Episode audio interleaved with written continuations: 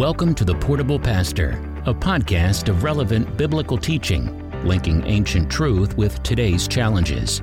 Each week, Pastor Mike will share God's Word to help you and remind you that God is pro you. So download the outline from fbcclover.life and get ready to hear today's teaching. Here's Pastor Mike. Well, good morning, everyone. Welcome back to the podcast. This is Mike Stafford, the Portable Pastor, and let's jump right on into this today.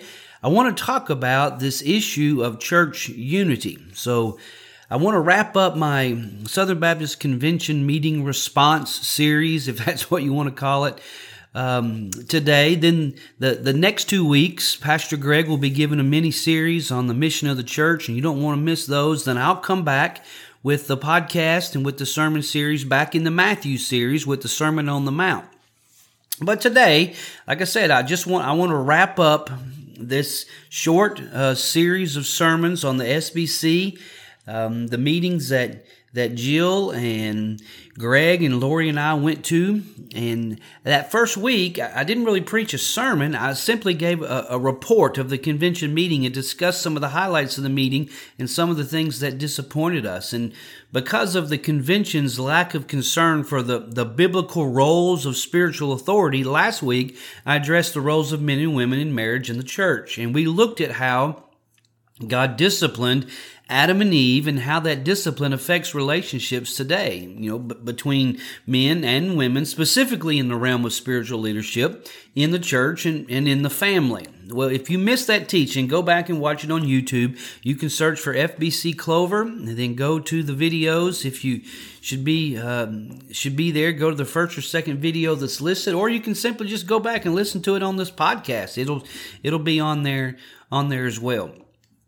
Well, in light of the, the obvious disharmony in the SBC and the pressing need for cooperation, you know, in, in order to train church leaders and to send out missionaries, you know, today I want to discuss the, the unity that Christians are to have with one another and how to guard it. Turn with me, if you would, to Ephesians chapter 4 and the the church in Ephesus is having some unity problems. Paul wrote to them and he, and he gave them some advice on how to address this. And this advice specifically addresses, I know, a, a singular church's issue with disunity, but the same advice can be applied to other churches with similar unity issues, even to the global church as well, which is why I'm wrapping up this SBC uh, response. Now, like I said two weeks ago, I think the denomination can turn around, but there's some things that we're going to have to do to help. So let's, let's read this chapter together in its entirety and pause along the way for some commentary. Now, we're to recognize that, that there's to be unity within the church. Look at Ephesians 4, chapter 4, verses 1 through 3. I, therefore, a prisoner for the Lord, urge you to walk in a manner worthy of the calling to which you've been called with all humility and gentleness, with patience, bearing with one another in love, eager to maintain the unity of the Spirit in the bond of peace. We Christians are, are called, aren't we? Each of us who are, are Christians are so because the Holy Spirit called us. Paul teaches that in, in Ephesians, that God opened our eyes. He allowed us to understand the offer of salvation. Then we were able to accept that salvation gift and we were saved and we were filled with the Holy Spirit. Now, this passage teaches us that we have unity of the Spirit. Not, not unity for the sake of unity, but unity for the Spirit, for, for the purposes of God. Now, the Holy Spirit created a oneness among all of us who belong to Jesus. Our oneness rests in the fact that the Spirit is our common denominator. No, no matter what differing customs or practices we have, all Christians have the Holy Spirit. That's why he referred to it as unity of the Spirit. And we should be we should be eager, eager to let that Spirit bind us together in the bond of peace. There's there's no need to fight over custom and practices. If we hold to the truth, then there is peace among us that God, you know, that God gives us. It's from the Holy Spirit. Then Paul goes on to list some things in Ephesians 4 that promote unity. And I want to go over those real quickly with you. First, look at verses 4 through 6. There is one body, one spirit, just as you were called to one hope that belongs to your call, one Lord, one faith, one baptism, one God and Father of all, who's over all and through all and in all. That's a lot of ones. What's the repetitive word used by Paul to emphasize the, the unity here? It's one. Notice that the things that he listed in these verses are things outside our ability to change. There, there's a lot that we're going to disagree on, but the doctrines that unify us are really beyond our control. And he lists them the Trinity, Spirit, Lord, Father, the body, the, the universal church that, that Jesus has built, our hope, the blessed inheritance for the saints, our faith, the only way to be saved is through faith in Christ and baptism. Now you say there's lots of kinds of baptism. Well, this refers to spiritual baptism, the means by which we're, we believers are, are united. We're together in Christ's kingdom. Listen to 1 Corinthians 12, 13. For in one spirit, we were all baptized into one body, Jews or Greeks, slaves or free, and we're all made to drink of one spirit. It's the spirit that is the common denominator. And that spirit gives us doctrinal truth. Doctrinal truth promotes unity. The, the opposite is also true. If there's no agreement on doctrinal truth, then there's no chance of, of unity. So we believe those things. The second thing that really promotes unity, he lists in Ephesians uh, 4, 7 through 8 and 11 through 12. Listen to this. But grace was given to each one of us according to the measure of Christ's gift. Therefore it says, when he ascended on high, he led a host of captives and he gave gifts to men. Now skip over to verse 11. And he gave the apostles, the prophets, the evangelists, the shepherds, the teachers to equip the saints for the work of the ministry, for building up of God, building up of the body of Christ.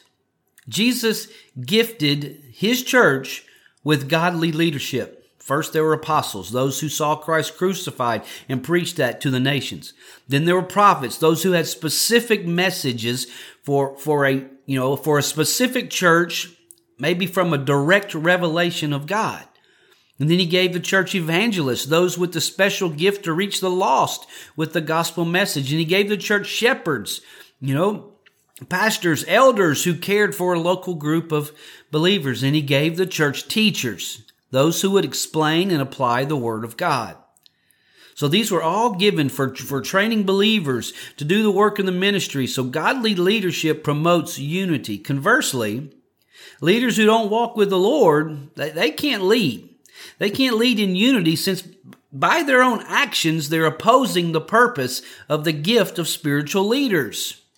The third thing that he tells us that will promote unity is spiritual maturity. Look at verses 13 and 14 until we all attain to the unity of the faith and the knowledge of the Son of God, to mature manhood, to the measure of the stature of the fullness of Christ, so that we may no longer be children tossed to and fro by the waves and carried about by every wind of doctrine, by human cunning, by craftiness in deceitful schemes. Remember the purpose of the passage? It's to promote unity, right? Well, the goal of gifted leaders is to mature the believers. We saw that just a second ago. And mature believers, they're going to study the scriptures. They're going to grow to become more and more like Christ. That they're going to be able to recognize and dismiss false teaching, those who come with false doctrine. And the more that all of us are able to do this, according to this passage, the more unified we will become. We will have unity of the faith. That's the phrase that's used there. So spiritual maturity promotes unity. And if that's true, then the reverse is also true. Immature leadership and immature believers who go and do their own thing following a differing authority are a hindrance to unity. The fourth thing that he says is that promotes unity is truthfulness and love. Listen to 15 and 16. Rather, speaking the truth in love, we're to grow up in, in in every way into him who is the head, into Christ, from whom the whole body, joined and held together by every joint with which it is equipped, when each part is working properly, makes the body grow so that it builds itself up in love. How do we mature? There's one way. One way according to this passage. Um, well, no, actually, that's not true. There are more ways, but only one is listed in this passage. It is to speak the truth in love to one another. That means we're, we're to be honest with each other for each other's benefit, not, not as a means of hurt or devaluing or diminishing or elevating ourselves. It is for the betterment of another. So before you tell the truth, ask God to, to, you know, to help you share it with love for the betterment of the person to whom you're going to be talking. Look, the scripture says very clearly in 1 John 4 8, anyone who loves does not, anyone who love, who does not love does not know God because God is love. Jesus is the fullness of God, and therefore he is love as well. So this person, this love, the person of Jesus is the one who joins us together and holds us together, like the analogy in the scripture. And, and, when we mature together, when we do our part in His kingdom, then, then we're built up and we're strengthened together. We're, we're, we're held together in love. Truthfulness in love promotes unity. That means that truthfulness without love tears down the body and it harms unity because it seeks by, by its very nature separation from one another. The fifth thing that he mentions that would promote unity is righteous living. Look at verses 17 through 19. Now, this I say and testify in the Lord that you must no longer walk as the Gentiles do in the futility of their minds. They are darkened in their understanding, alienated from the life of God because of the ignorance that is in them due to their hardness of hearts. They've become callous and have given themselves up to sensuality, greedy to practice every kind of impurity. Now remember, the Gentiles at that time, they had no definitive moral law. They weren't given the law of Moses. They only lived according to what they considered right to be in their own minds. What was their context for that understanding? Well, we'll look at the passage. Unrighteousness that comes from living outside the knowledge and the will of God. They didn't know God's law. So the things they did were futile. They, they had darkened, alienated, they were alienated, they were, they were ignorant, they had hardness of heart, they're, they're callous to the things of God. This describes their understanding of, of God. So they had no choice but to live in, in sensuality, in greed, in all kinds of impurity. There is no unity among people only living for themselves, driven by only their, their sense of right and wrong. What's right in their eyes. There's no unity there. It's not possible.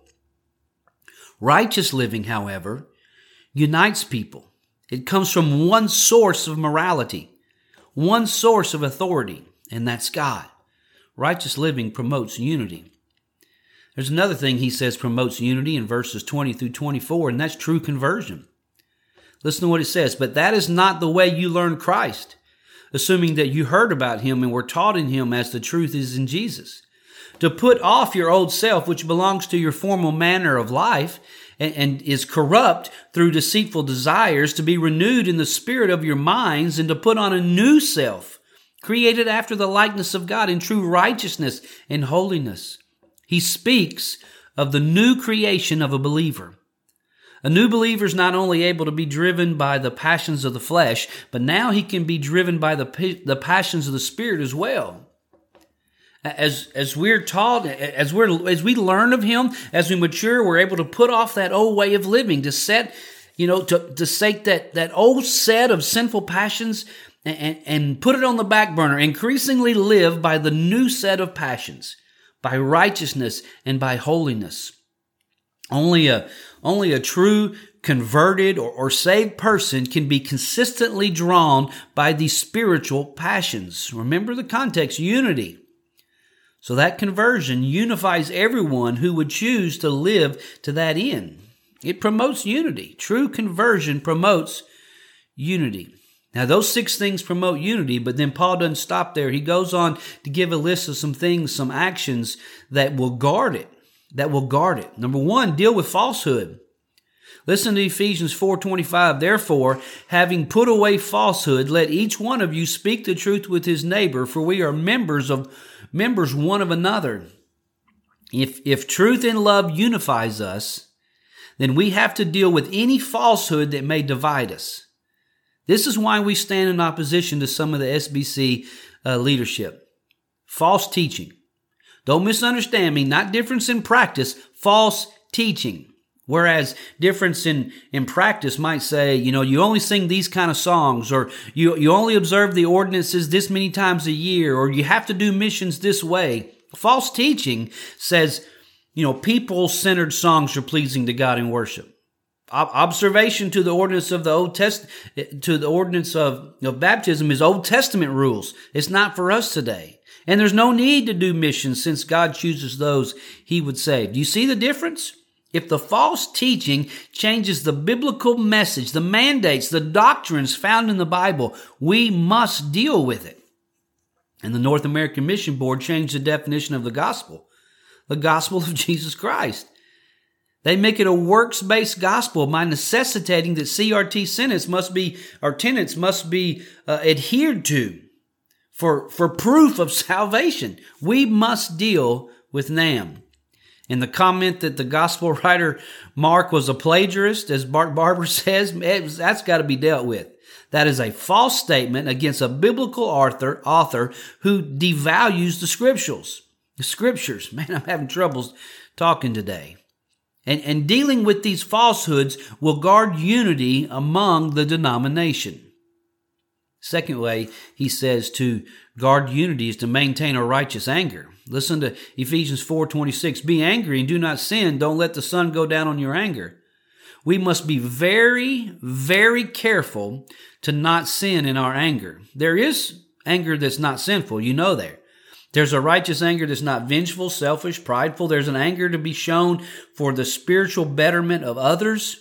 There's an anger that can be shown that's that's you know in, intended to address the things that that diminish or or taint the glory of God.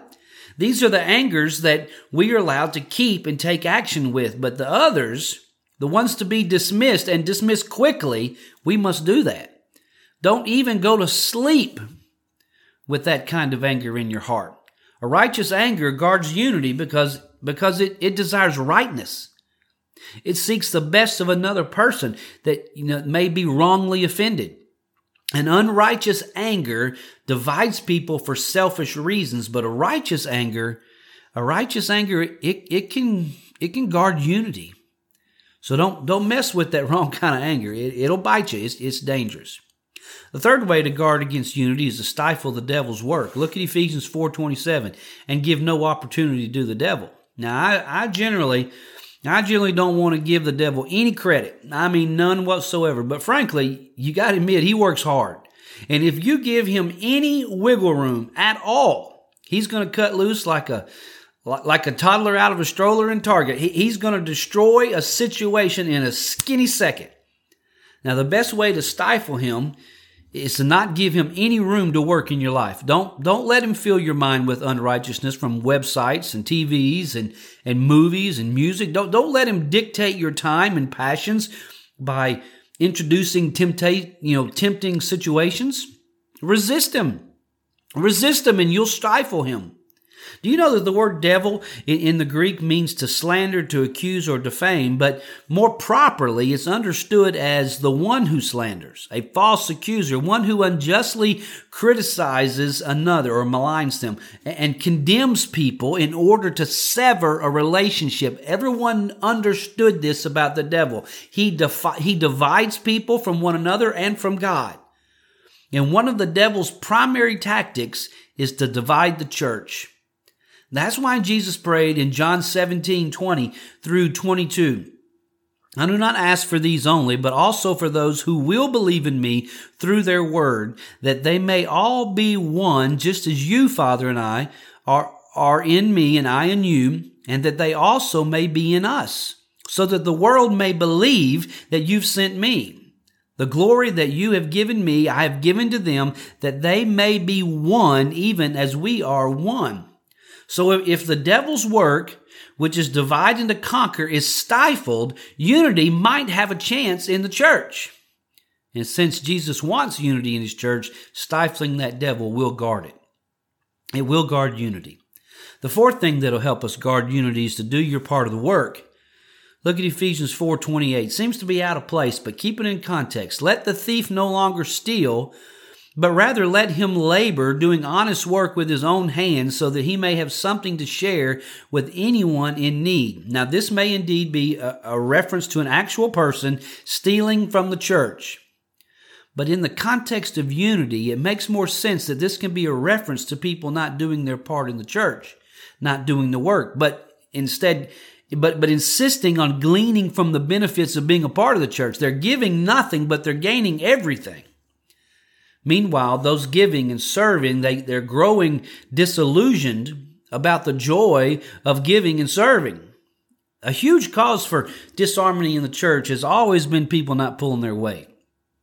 Leaders get angry about volunteers who've committed and then do not show up. Volunteers get angry when no one else will take their turn in volunteering. Can I be honest with you? Let's get real here. In our church, in every church, a small list of preschool workers and, and children and youth workers is a problem. People are getting lazy and, and forgetting that they, they serve one another. And overwork in some and lethargy in others, that's going to cause bitterness. There, there's no excuse for this. See how each of us doing our part can cause unity? How, how being lazy can cause disunity? Giving service and not just taking benefits will guard unity. We must all do our part. Fifthly, another guard is to speak with a filter. Listen, uh, listen to verse 29. Let no corrupting talk come out of your mouths, but only such as is as good for the building up as fits the occasion, that it may give grace to those who hear. Look, you, you can say things that will actually corrupt the unity of the church. That's the power of the tongue. And it usually, it usually begins with a phrase, you know, I, I know I shouldn't say this, but, well, if you know you shouldn't say it, you probably shouldn't say it. Go, go to that church member in question and deal with it. Your speech should be gracious and, and building up of them, but don't make another member think ill of them. If someone's slacking off or stuck in sin, go to them. Encourage them to do, to get better. Don't, don't talk about them to another person. Every time that bit of information is shared, and it will be reshared, retweeted, and reposted, another cord of disunity is created. And the more the church talks about each other, the more disunity increases. Why do I preach against the SBC leadership then? because the SB leadership must be and has been challenged. They've been encouraged, they've been warned by letters, emails, texts, even from comments from the floor of the convention. And we must continue to do our part in private and take the next step and publicly address these things. But, but can you see how only public criticism divides? An, un, it, an unfiltered, out of order uh, addressing of, of these issues will divide people. So filter your comments, filter your complaints through grace, and you will guard unity. That, that hit me pretty hard this week. And let the Holy Spirit do its work. That's in verse 30. Do not grieve the Holy Spirit of God, by whom you were sealed for the day of redemption. Let the Holy Spirit do its work. That's one way to guard unity. If we grieve the Holy Spirit by cluttering his temple with sin, you know, your body is, is the temple, then you're going to grieve the Holy Spirit. We grieve the Holy Spirit by ignoring His urgings. He, he, moves, he moves us to do work of righteousness, and we can ignore that and grieve Him. We grieve the Holy Spirit by taking over His job.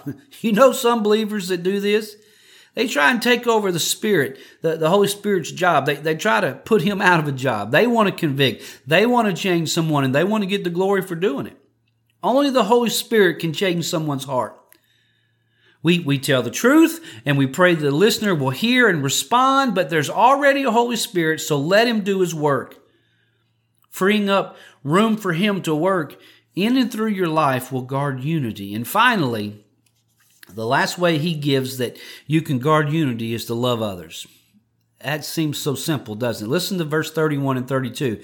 Let all bitterness and wrath and anger and clamor and slander be put away from you, along with all malice. Be kind to one another, tenderhearted, forgiving one another, as God in Christ forgave you.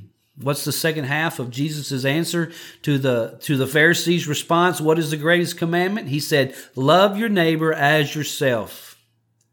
So if you truly love, if you want the best for a fellow believer, it's hard to be bitter, to be angry, and to want revenge and gossip about them when you truly love them. That's why we're told in 1 Peter 4 8, above all, keep loving one another earnestly, since love covers a multitude of sins. Loving others will, will guard unity among the believers. Look, concerning our, our dealing with the SBC, Let, let's write and text and email and deal with any falsehood with our spiritual leaders personally. Let us speak through a filter of grace and do that. Let's love and encourage righteousness in, in them and in our entities. And let's pray for the Holy Spirit to change hearts and minds. And if need be, we need to address this. And concerning our, our church, you know, the church that you attend, let, let's, let's promote unity by, by proving our salvation is real with righteous living, by, by holding on to biblical doctrine, by valuing the gift of mature leadership, by striving for spiritual maturity ourselves, and by loving deeply and telling the truth. Let, let's be sure in our church to guard unity by dealing with falsehood, by maintaining a righteous anger only when necessary, by stifling the devil's work and doing ours, by loving each other and speaking graciously about each other and allowing the Holy Spirit to do His work. I, hope that was a blessing to you. I hope you took some notes. If not, go back and catch it again. Should be the outline in the uh, in the in the post below this podcast. Check that out. If you have any questions, you know, any comments, any anything that you'd like to talk about, please please just email me, Mike at fbcclover.com. I'll start an online conversation with you anytime. Well, thanks for listening today. Let me pray for you and then I'll cut you loose. Father, I thank you for those hearing and listening, hearing the word of God today, and I ask that you would imprint this on their lives, on all of our lives. Bring this to the front of our thinking so that we can promote unity and people will see there is a truly huge difference between the church and other groups in the world. And then they'll ask why, and we can share the gospel. Father, Help us to be intentional about this and we'll, we'll give you glory for it. And I bless every person listening. Thank you. In Christ's name. Amen. We'll hope you have a great day. Uh, call me or text me, email me if, uh, if you, you want to start an online conversation. But until our next podcast, which will be about three weeks from today, until the next podcast, be blessed. And remember, if you're walking with the Lord, He is very much pro you. Thanks for listening to the Portable Pastor Podcast. Pastor Mike serves as pastor at the First Baptist Church in Clover, South Carolina. FBC Clover is a church that focuses on loving God, loving people, and making disciples. For more information about our church and our ministries, or to make an online donation, go to fbcclover.com or email us at fbcclover at gmail.com. Until next time, be blessed. And remember, God is pro you.